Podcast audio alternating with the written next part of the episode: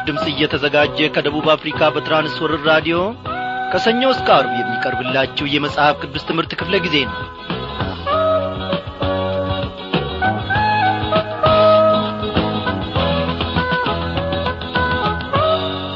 እንደምናመሻችሁ በጌታ የተወደዳችሁ ክብሯን አድማጮች ሁላችሁም በዚህኝ ሰዓት ከእግዚአብሔር ማድ ለመመገብ እንደ ወትሮ ሁሉ ተዘጋጅታችሁ መጽሐፍ ቅዱሶቻችሁና መጻፊያ ደብተሮቻችሁንም አዘጋጅታችሁ የቀረባችሁ ይመስለኛል። እግዚአብሔር ደግሞ የእናንተን መሻት የልባችሁንም ጥማት እርሱ ያውቃል። ስለዚህም ደግሞ ባለንበት ስፍራ እግዚአብሔር አምላካችን እያንዳንዳችንን በቃሉ አማካኝነት ይጐበኘናል እግዚአብሔር አምላካችን ብዙ እንቆቅልሽ የሆኑብንን ነገሮች ዛሬ በመንፈስ ቅዱስ አስተማሪነት ይፈታልናል ይገላልጥልናል። በዛሬው ምሽት ክፍለ ጊዜ ጥናታችን እንግዲህ ተከታታዩን የያዕቆብን መልእክት ጥናታችንን እንቀጥላለን ማለት ነው።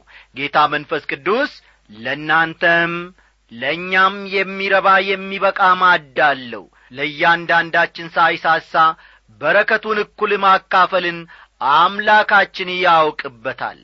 በተንቀጠቀጠ ልብ እሱን በሚያከብር ዝቅ ባለ መንፈስ በፊቱ እንቀርባለን እናመልከዋለን። እግዚአብሔር ደግሞ በዚያ በረከትን ያፈሳል አዎ ጸጋውንም ያበዛልናል። መስማት ብቻ አይደለም ወገኖቼ በሰማነው እውነትና ደግሞ በተረዳነው ዕውቀት በዚያም እግዚአብሔር እንዲያቆመንና እንዲያመላልሰን ዕለት ዕለት በጸሎት በሱ ፊት መቅረብ ታላቅ ታላቅ ዕውቀት ነው እግዚአብሔር እያንዳንዳችንን ይርዳን። እስቲ የዛሬውን ዝግጅታችንን ከመጀመራችን በፊት እንግዲህ በዚህ ዝማሬ አብረን እንቆያለን። በምስጋና የተፈራ ድንቅን ደግሞ የምትሠራ አንተ ለጌታ አንተ ለጌታ አንተ ለጌታ አንተ ብቻ ጌታ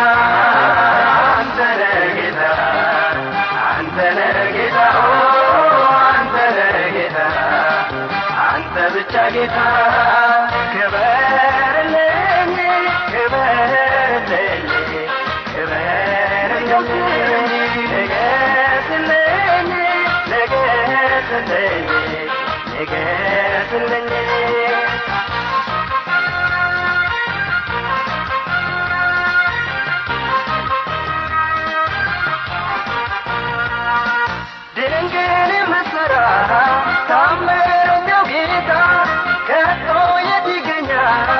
አንተን የሚረዳ ተፈርተ ዘላለም የምትኖር አንተነ ምስጋና ላክብር። ያንተ ነው ዘላለም ያንተ ነው ዘላለም ያንተ ነው ዘላለም ያንተ ነው ዘላለም ያንተ ነው ዘላለም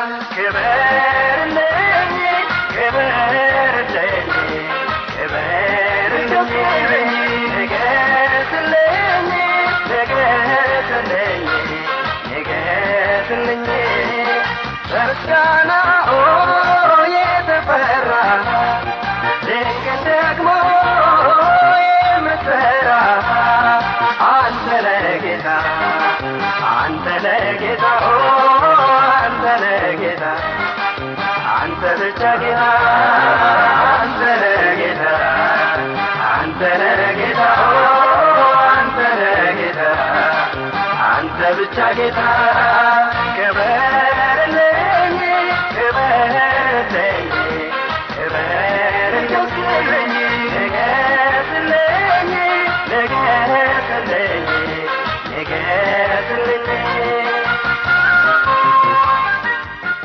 እኛም እናመልካለን ልዑል እግዚአብሔር አምላካችን ሆይ ንገስልን ክበርልን። እነሆ ከጠራህን ቀን ጀምሮ እግዚአብሔር አምላካችን ሆይ ከቅዱሳን ጉባኤ ጋር ከደመርከን ቀን ጀምሮ እየወደቅን እየተነሳን በአንተ ጸጋ በአንተ ብርታት እዚህ ደርሰናል።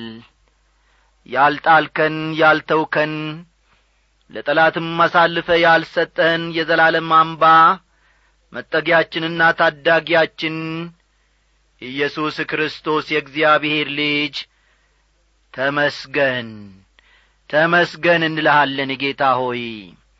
ዛሬም ደግሞ ወደንና ፈቅደን ወደ አንተ ቀርበናል።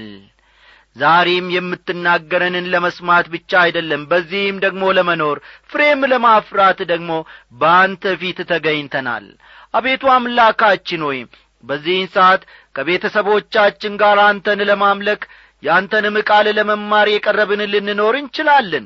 ከጓደኞቻችን ከጎረቤቶቻችን ጋር ወይንም ደግሞ ለብቻችን ቁጭ ብለን አንተን ለመስማት የቀረብን አለን። ጌታዬ ሆይ አንተ በሁሉ አቅጣጫ ትገለጣለ ምድርንና ሰማይን የምትገዛ የሰራዊት ጌታ እግዚአብሔር ሆይ በዚህ ሰዓት ሁለንተናችንን ግዛ። በዚህን ሰዓት እግዚአብሔር አምላካችን ሆይ ራሳችንን በፊት እንጥላለንና ግዛን። ጌታ ሆይ አንተ እንደምትወደው እንጂ እኛ እንደምንወደው ሳይሆን አንተ እንደምትፈቅደው እንጂ እኛ ሥጋችን እንደ ፈቀደው ሳይሆን እግዚአብሔር አምላካችን ሆይ እንድትጠቀምብን ራሳችንን አሳልፈን ለአንተ እንሰጣለን። ጌታ ሆይ በዚህ ጊዜ ደግሞ እኔ ባሪያ ጸልያለሁ። ለወገኖቼ በማረሚያ ቤት ላሉት በሆስፒታል አልጋ ላይ ተኝተው ላሉት እነሆ የአገርን ግዳጅ ደግሞ ለመወጣት በጦር ሜዳ ያሉትን ወገኖቼን ሁላቸውንም እንድትመለከት በቃልህም ደግሞ እንድትጐበኛቸው መሻታቸውን ጥማታቸውን መራባቸውን ሁሉ እንድትመለከት እግዚአብሔር አምላኬ ሆይ ታምኜ በፊት ጸልያለሁ ወገኖቼን ሁሉ እያንዳንዳቸውን ተመልከት። አቤቱ ጌታዬ ሆይ የሰው ብሶትና ችግር ጥያቄም ሁሉ የሚገባ አምላክ አንተ ነህና እግዚአብሔር ሆይ በአንተ ፊት ያጉረመረሙትን በአንተ ፊት ያለቀሱትን በአንተም ፊት ደግሞ እግዚአብሔር ሆይ ጥያቄ ይዞ የቀረቡትን ሁሉ እንደ መሻታቸው እንድትገናኛቸው ለምንሃለሁ አቤቱ አባቴና አምላኬ ሆይ ሁሌም እንደምሰማኝ አምናለሁ አሁንም ደግሞ ሰምተኛል እናመሰግንሃለሁ። በዚህ ሰዓት አስተማሪውን ጌታ መንፈስ ቅዱስን እላክልን። በመካከላችን ሁን። ድንቅ ማየት እንድንችል የልቦናችንን ዐይኖች ሁሉ አብራ ባከበርከው ባጸደቅከው በልጂ በጌታችን በኢየሱስ ክርስቶስ ስም። አሜን።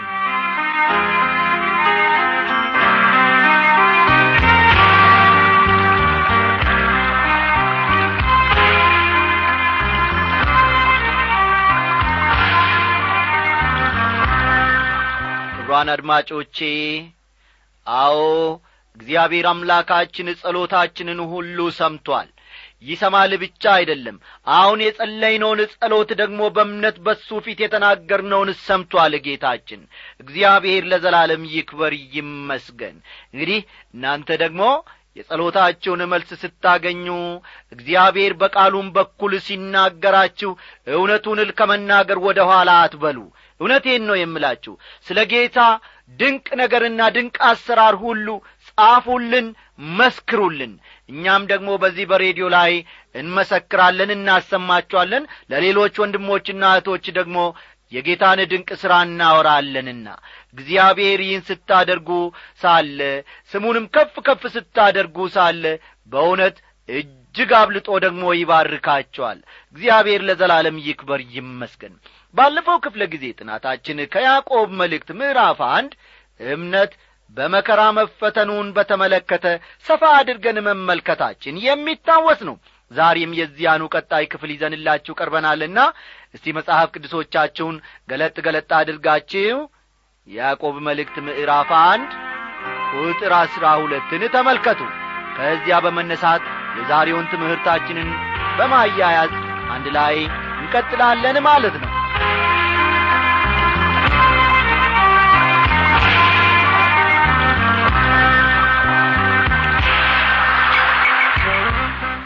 በፈተና የሚጸና ሰው የተባረከ ነው። ከተፈተነ በኋላ ለሚወዱት ተስፋ ስለ እርሱ የሰጣቸውን የሕይወትን አክሊል ይቀበላልና ይላል። ዛሬ ከዚህ እንድንጀምር ጌታ መንፈስ ቅዱስ ፈቃዱ ነው። ወገኖቼ በክርስትና ሕይወታችን እንድናድግና እንድንጐለምስ እግዚአብሔር ከሚጠቀምበት መንገድ አንዱ ምንድን ነው ብለናል? ፈተና ነው ብለናል። አዎ ምናልባት በአንድና በሁለት ምክንያቶች ወይንም በተለያየ ዐይነት ምክንያቶች ተጐሽማችሁ ተፈትናችሁ መከራ ደርሶባችሁ ቈዝማችሁ ስለ ነገ በማሰብ እነሆ ውጣ ውረዱንም በመገመት ደግሞ እየፈተላችሁና እየቋጫችሁ ልትኖሩ ትችላላችሁ በዚህን ሰዓት። እግዚአብሔር ግን በሕይወታችን እንድናድግና እንድንጐለምስ ከሚጠቀምበት መንገድ አንዱ ፈተና ነውና በትዕግስት ጌታ ኢየሱስ ክርስቶስን እጅ እንጠባበቅ። ትዕግስት ልብ በሉ ትዕግስትን የምንማረው ከፈተና ነው። አስተዋላችሁ አይደል? ትዕግስትን የምንማረው ከፈተና ነው። ምናልባት በጌታ ቤት ዕድሜን ቈጥረን ሊሆን ይችላል። ሀያና ሀያ አምስት ወይም ሰላሳ ወይም አሥራ ሰባትና አስር ዓመትም በጌታ ቤት ውስጥ ቆይተን ሊሆን ይችላል።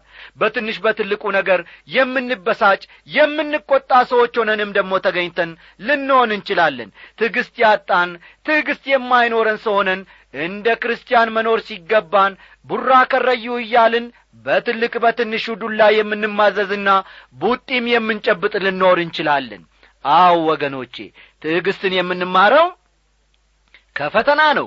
ይህም ብቻ ሳይሆን የሕይወት አክሊልን እንኳ የምንቀበለው በተለያየ ፈተና ውስጥ ካለፍን በኋላ ነው። ታዲያ ዛሬ የሕይወትን ጽልመተኛ ገጽታ ብቻ የሚያሳዩ ስንቶች ናቸው? የሕይወት ዓላማና ውሉ የጠፋባቸው ሰዎች ስንቶች ይሆኑ? ሁሉም ሞልቶ ተርፏቸው ሕይወታቸው በምሬትና በማጉረምረም የሞላባቸውስ ምን ያክል ይሆኑ? ከምን ጊዜውም የበለጠ በዚህ ዘመን ብዙ ወጣቶች ራሳቸውን ያጠፋሉ። ብዙዎችም በአንድ ወይም በሌላ መልኩ ከማኅበረሰብ ያፈነግጣሉ። ለምን? ምክንያቱማ የሕይወት ግብ ስለሌላቸው ነው። አንድ ጊዜ አንድ ታዋቂ የዜና ዘጋቢ ሰው ሲናገር ባለፈው ዘመን የነበሩ ሰዎች ምንም እንኳ ችግር ውስጥ ቢሆኑም አለ። ምንም እንኳ ችግር ውስጥ ቢሆኑም ሕይወትን በቈራጥነት የመጋፈጥ ጽናት ነበራቸው።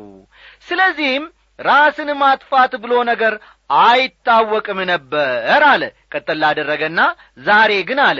ዛሬ ግን ሁሉ የሞላቸውና የተረፋቸው ሰዎች እንኳ ራሳቸውን ሲያጠፉ እንመለከታለን ብሎ ነበር ወገኖቼ።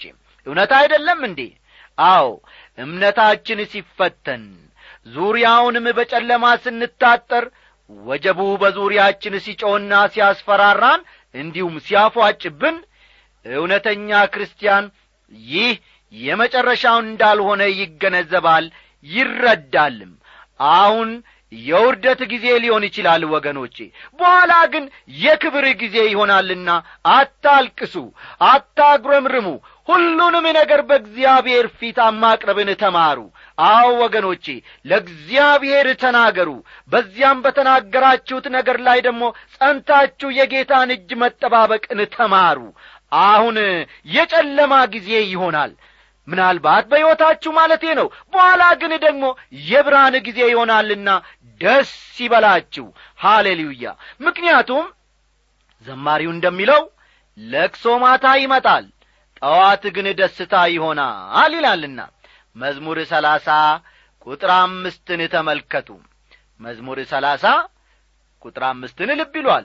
እዚህ ላይ ደግሞ ያዕቆብ ለሚወዱት ተስፋ ስለ እርሱ የሰጣቸውን የሕይወትን አክሊል ይቀበላልና ይላል። ተመልከቱ። ለሚወዱት ተስፋ ስለ እርሱ የሰጣቸውን የሕይወትን አክሊል ምን ያደርጋል ይላል? ይቀበላልና ይላል በአገልግሎት ባሳለፍኩት ዘመን ወገኖቼ በመከራ ውስጥ ያለፉ ወገኖች ከጌታ ኢየሱስ ክርስቶስ ጋር ያው የሆነ ግንኙነት እንደሚኖራቸው ተረድቻለሁ። መከራ ሰውን ከጌታ ኢየሱስ ክርስቶስ ጋር ልባዊ የሆነ ግንኙነት እንዲኖረው ከማስቻሉም በላይ ደግሞ አለው ይህንን አረፍተ ነገር። ልብ በሉልኝ። መከራ ሰውን ከጌታ ኢየሱስ ክርስቶስ ጋር ልባዊ የሆነ ግንኙነት እንዲኖረው ከማስቻሉም በላይ የሕይወት አክሊል የሚቀበልበትንም ቀን በናፍቆት እንዲጠባበቅ ያደርገዋል። ሆ! እንዲህ ድንቅ ነው ወገኖቼ ላማኞች በሽልማት መልክ ስለሚሰጡ የተለያዩ አክሊሎች መጽሐፍ ቅዱስ ብዙ ብዙ የሚለው ነገር አለው። አክሊል ለመልካም ተግባር የምንቀበለውን ሽልማት እንጂ መዳን ወይም አለመዳናችንን አይደለም የሚያመለክተው። ይህንን ተረዱልኝ። አዎ ከፊት ለፊቴ ቁጭ ብሎ ወንድሜ ደነቀ እግዚአብሔርን በመደነቅና በአግራሞት እየተመለከተ ነው። እናንተም በዚህን ሰዓት እንዲህ እንደሆነ ልባችሁ ከጌታ ጋር እንደ ተነሣ አምናለሁ። ይህንን ደግሞ የሚያደርግ ጌታ መንፈስ ቅዱስ ነው። አስተዋላችሁ? አክሊል ለመልካም ተግባር የምንቀበለውን ሽልማት እንጂ መዳን ወይም አለመዳናችንን አይደለም የሚያመለክተው። እንግዲህ እዚህ ላይ ያዕቆብ የሕይወትን አክሊል ይቀበላልና ሲል የሚናገረው ስለ ሽልማት እንጂ ስለ ደህንነት አይደለም ማለት ነው። ኀጢአተኞችን ስለሚጠብቃቸው ቅጣት በተመለከተ የተለያየ የቅጣት ደረጃ መኖሩን ከቅዱሳት መጻሕፍት መመልከት ይቻላል። ብዙ መገረፍ የሚገባው ወንጀለኛ አለ ጥቂት እንዲሁ ደግሞ መገረፍ የሚገባም ወንጀለኛ አለ። በተመሳሳይ መንገድም አማኞች የሚቀበሉት ሽልማትም እንዲሁ ደረጃ አለው። በበኩሌ ሐዋርያው ጳውሎስ ወይም ማርቲን ሉተር የሚቀበሉትን ሽልማት አልጠብቅም። ውድ አድማጮቼ በምናደርገው መንፈሳዊ ተጋድሎ መጠን ጌታ ለእያንዳንዳችን ሽልማትን አዘጋጅቷል። ለምሳሌ ያክል የዮሐንስ ራእይን ስንመለከት የእርሱ ለሆኑት ጌታ ስም የተጻፈባቸውን ድንጋዮች ሲሸልማቸው እናነባለን። ራእይ ምዕራፍ ሁለት ቁጥር አሥራ ሰባትን ተመልከቱ። ራእይ ምዕራፍ ሁለት ቁጥር አሥራ ሰባትን ጊዜ ሲኖራችሁ በኋላ ተመልከቱ። አንዳንድ ሰዎች ይህን ምክንያት በማድረግ ይህ አዲስ ስም እንደሚወጣልን ነው የሚናገረው የሚል ግምት አድሮባቸዋል። ይሁን እንጂ ወገኖቼ እነዚህ ድንጋዮች ላይ የተጻፈው የእግዚአብሔር ልጆች መሆናችንን የሚያመለክት የራሳችን ስም ነው። የዮሐንስ ራእይ ስለ ተለያዩ የኢየሱስ ስሞች ያነሳል። እነዚህ ስሞች በድንጋይ ተጽፈው ለእያንዳንዱ አማኝ መሰጠታቸው የሚያመለክተው ደግሞ እርሱ ባለንበት ሁኔታ ሁሉ ጌታና ባለሥልጣን መሆኑን ነው። እርሱ ለእኔ የሆነውን ለእናንተ ላይሆንላችሁ ይችላል ለአንዱ የሆነውን ለሌላው ላይሆንለት ይችላል።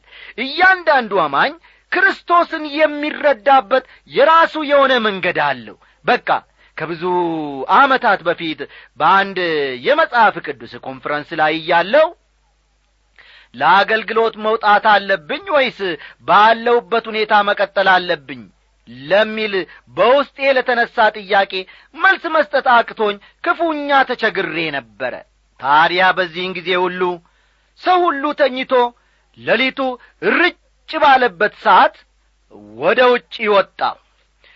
ጨረቃ ሙሉ ብርሃኗን በመስጠት ላይ ነበረች። በቅጠሎች መካከል እየተሽለኮለኩ ወደ አንድ ገላጣ ቦታ ሄድኩና ቁጭ አልኩኝ። ቅጠሎቹ ላይ ያለው ውሃ እርጥበት ወደ አካሌ ሲዘልቅ ይሰማኝ ነበር። እዚያ ገላጣ ቦታ ላይ በግንባሬ በእግዚአብሔር ፊት ተደፍቼ ውሳኔ ማድረግ እንዳቃተኝና እርሱ በኀይሉ እንዲያግዘኝ ወይም እንዲረዳኝ ጌታን በጸሎት ለመንኩት ተማጸንኩት። ከዚያ ምሽት ልምንብዴ የተነሣ ወገኖቼ ጌታ ለእኔ ልዩ በሆነ ሁኔታ ለነፍሴ ታወቀልኝ ምናልባት ለብዙዎቻችሁ ግን በዚህ መንገድ አልታወቀላችሁ ይሆናል ጌታ። ምናልባትም ለእናንተ በታወቀበትና በተገለጠበት መንገድ ለእኔ አልታወቀኝና አልተገለጸልኝም ይሆናል። እግዚአብሔር የራሱ የሆነ አሰራርና መንገድ አለው ለእያንዳንዳችን። እስቲ አሁን ከዚህ በመቀጠል ደግሞ እግዚአብሔር ሰውን በክፉ አለመፈተኑን ስለሚያወሳው ክፍል ከቁጥር አሥራ ሦስት እንመለከታለን አዎ ወገኖቼ እግዚአብሔር ሰውን በክፉ አይፈትንም። አንዳንድ ሰዎች ለትንሹ ለትልቁ ሁሉ እግዚአብሔር እንደ ፈተናቸው አድርገው ይናገራሉ። እግዚአብሔር ግን ወገኖቼ ማንንም አዎ ማንኛችንንም በክፉ ወይም በኀጢአት አይፈትንም። ስለሆነም ብዙውን ጊዜ እንዲህ ያሉ ወገኖች በፍጹም የእርሱ ጉዳይ ባልሆነ ነገር እግዚአብሔርን ሲያማርሩ ይሰማሉ። በቁጥር አሥራ ሦስት ያዕቆብ እንዲህ ይላል ማንም ሲፈተን በእግዚአብሔር እፈተናለሁ አይበል? እግዚአብሔር በክፉ አይፈትነንምና እርሱ ራሱስ ማንንም አይፈትንም ይላል። ታዲያ ክፉን ለማድረግ አልፎ አልፎ ለሚመጣብኝ ተነሳሽነት ተጠያቂው ማን ሊሆን ነው አንዳንድ ሰዎች ተጠያቂውማ ሰይጣን ነው በማለት አጭር መልስ ሰጥተው መገላገል ይፈልጋሉ። እስቲ ያዕቆብ ምን እንደሚል ከቁጥር አሥራ አራት እንመልከት። ነገር ግን እያንዳንዱ በራሱ ምኞት ሲሳብና ሲታለል ይፈተናል ይላል። እዚህ ላይ እየተናገረ ያለው ስለ ሥጋ ኀጢአት መሆኑ ግልጽ ነው ለሥጋዊ ፈተናዎች ስንሸነፍና ስንንበረከክ ተጠያቂው እግዚአብሔር አይደለም ወገኖቼ። ተጠያቂው ሰይጣንም አይደለም። ተጠያቂው እኔ ራሴ ነኝ። መጠንና ዐይነቱ ይብዛ ይለያይ እንጂ ሰው ሁሉ ይፈተናል። የጣት አሻራችንን ያክል የእያንዳንዳችን ፈተና ከሌላው በፍጹም የተለየ ሊሆን ይችላል።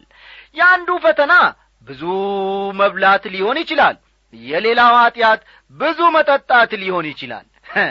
የሌላው ሰው ኀጢአት ደግሞ ከዝሙት ጋር የተያያዘ ሊሆን ይችላል። ችግሩ ምንጊዜም ከግለሰቡ ውስጥ ነው የሚመነጨው። አስተዋላችሁ? ችግሩ ምንጊዜም ቢሆን ከእኛ ውስጥ ነው የሚመነጨው። በአሁኑ ዘመን ያሉ አንዳንድ የስነ ልቦና ሊቃውንት የሰውን ልጅ ከበደለኝነት ስሜት ነጻ ለማድረግ የተለያየ ዐይነት ሙከራን እያደረጉ ነው።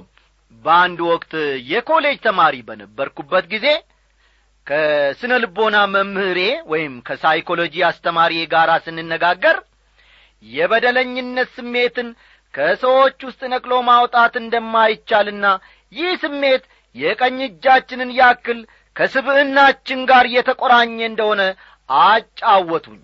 መጽሐፈ ምሳሌ ምዕራፍ ሦስት ቁጥር ሰባት ምሳሌ ምዕራፍ ሀያ ሦስት ቁጥር ሰባት በልቡ እንዳሰበ እንዲሁ ነውና ይላል። ከውጪ በኩል የፈተና ጫና ሊመጣ ይችላል። ተመልከቱ። ከውጪ በኩል የፈተና ጫና ሊደርስብን ወይም ሊመጣብን ይችላል። ኀጢአት የምናደርገው ግን ልባችን ምላሽ ሲሰጥና ለዚያ ፈተና ሲንበረከክ ወይም ሲሸነፍ ብቻ ነው ያዕቆብም እያንዳንዱ ሰው በራሱ ምኞትና ሐሳብ ሲታለል ኀጢአት ውስጥ እንደሚወድቅ ነው የሚናገረው። ቁጥር አሥራ አምስት ከዚያ በኋላ ምኞት ጸንሳ ኀጢአትን ትወልዳለች ኀጢአትም ካደገች በኋላ ሞትን ትወልዳለች ይላል። ነፍሳችን ውስጥ የተጸነሰው ኀጢአት ተወልዶ ሲያድግ ሞትን ያመጣል ሞትን ያስከትላል ማለት ነው። መጸነስ የሚለው ቃል ማርገዝን ነው የሚያመለክተው። የተረገዘ ነገር ደግሞ በወቅቱ ጊዜውን ጠብቆ መወለዱ የማይቀር ነው። እርግዝና የሁለት ሰዎች ግንኙነት ውጤት መሆኑ ይታወቃል። ውስጣዊ ኀጢአተኝነታችን ለውጫዊ ፈተና ጫና እጁን ሲሰጥ ያኔ በተግባር ኀጢአት እናደርጋለን። ጌታ ኢየሱስ ክርስቶስ ወንድሙ ላይ የሚቈጣ ነፍሰ ገዳይ ነው አለ። ተመልከቱ ወንድሙ ላይ የሚቈጣ ነፍሰ ገዳይ ነው አለ ጌታ። ምክንያቱም ኀጢአት በመጀመሪያ ደረጃ የሚመነጨው ከልብ ውስጥ በመሆኑ ነው ጌታ ይህን ያለው። እንግዲህ ይህን መሠረት አድርጎ የሚነሣ ሌላ ጥያቄ ለመሆኑ መፈተን ኀጢአት ነውን የሚል ይሆናል ማለት ነው። ትክክል አይደለም እንዴ? መፈተን ኀጢአት ነውን የሚለው ጥያቄ እዚህ ላይ ሊነሣ ይችላል። በኀጢአት መፈተን በፍጹም ኀጢአት አይደለም ወገኖቼ። እዚህ ላይ አስተውሉ። በልባችን ውስጥ የተጸነሰውንና ሲብላላ የነበረውን ሐሳብ በተግባር ስንገልጸው ኀጢአት ይሆናል። ማርቲን ሉተር ይህን በምሳሌያዊ አነጋገር ሲገልጸው ወፎች በሰማይ ላይ እንዳያልፉ ማድረግ አይቻልም። ራሳችን ላይ ጎጆ እንዲሠሩ ልንፈቅድላቸው ግን አይገባም ብሏል። መፈተን ኀጢአት አይደለም ፈተናው እንቁላሉን እስኪቀፈቅፍብን መፍቀዱ ግን ኀጢአት ነው ወገኖቼ። አይደለም እንዴ? ከዚያ በኋላ ምኞት ጸንሳ ኀጢአትን ትወልዳለች። በልባችን የተረገዘው ክፉ ሐሳብ የኋላ ኋላ በተግባር መገለጡ የማይቀር ነው። ኀጢአትን የተለያየ ስምያሜ መስጠት እንሞክራለን። ሕጋዊና ተገቢ ልናደርገውም አንዳንድ ጊዜ ይቃጣናል እንሞክራለን። መጽሐፍ ቅዱስ ግን ኀጢአትን በኀጢአትነቱ ነው የሚያውቀው። ኀጢአትም ካደገች በኋላ ምንን ትወልዳለች አለ? ሞትን ትወልዳለች አለ። ቅዱሳት መጻሕፍት ሦስት ዐይነት ሞት መኖሩን ይነግሩናል። አንደኛው የሁሉም ሰው ጣፈንታ የሆነው ሥጋዊ ሞት ነው። ተመልከቱ ሦስት ዐይነት ሞት አለ።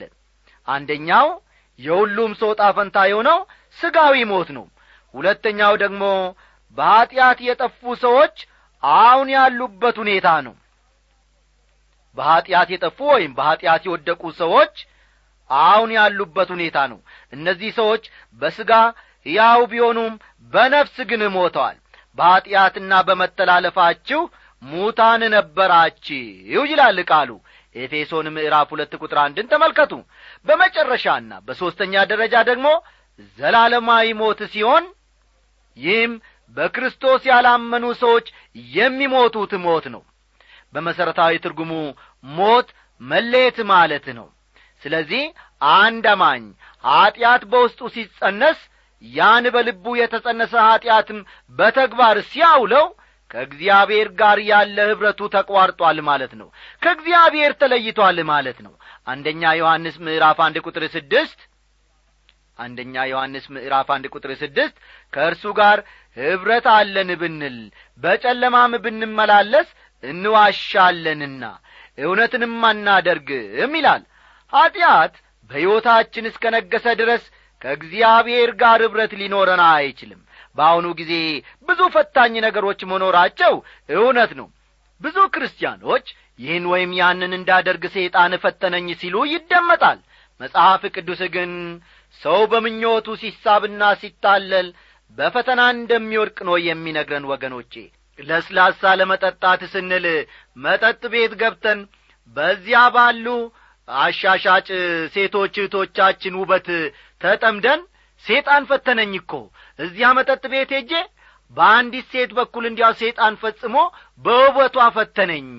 ወይንም ደግሞ በዚያ መጠጡ ፈተነኝ እኮ ሳላቀው ሁለት ቢራ ጠጣው ሦስት ካቲካላ ብርሌ ጠጣውም ብለን ብንናገር ወዳጆቼ እኛ ያመጣ ነው ፈተና ነው።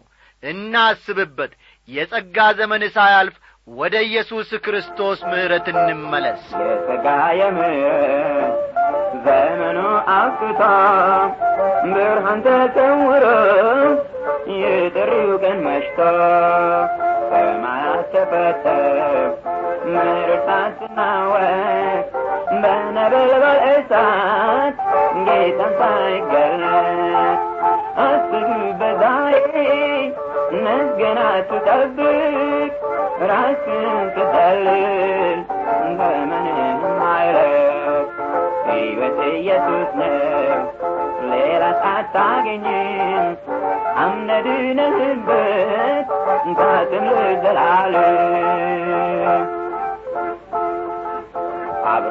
ደስ ይበለን ትንሽ ባይስትል ዓለም በለዘታ እያባበለች።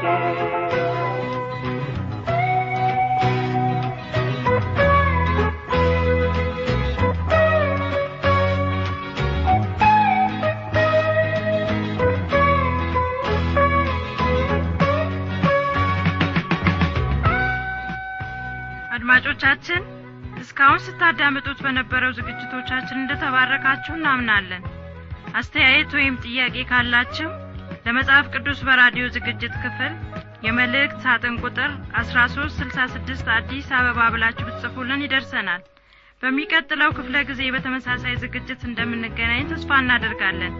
እስከዚያው ደናደሩ ጌታ በነገር ሁሉ አብዝቶ ይባርካችሁ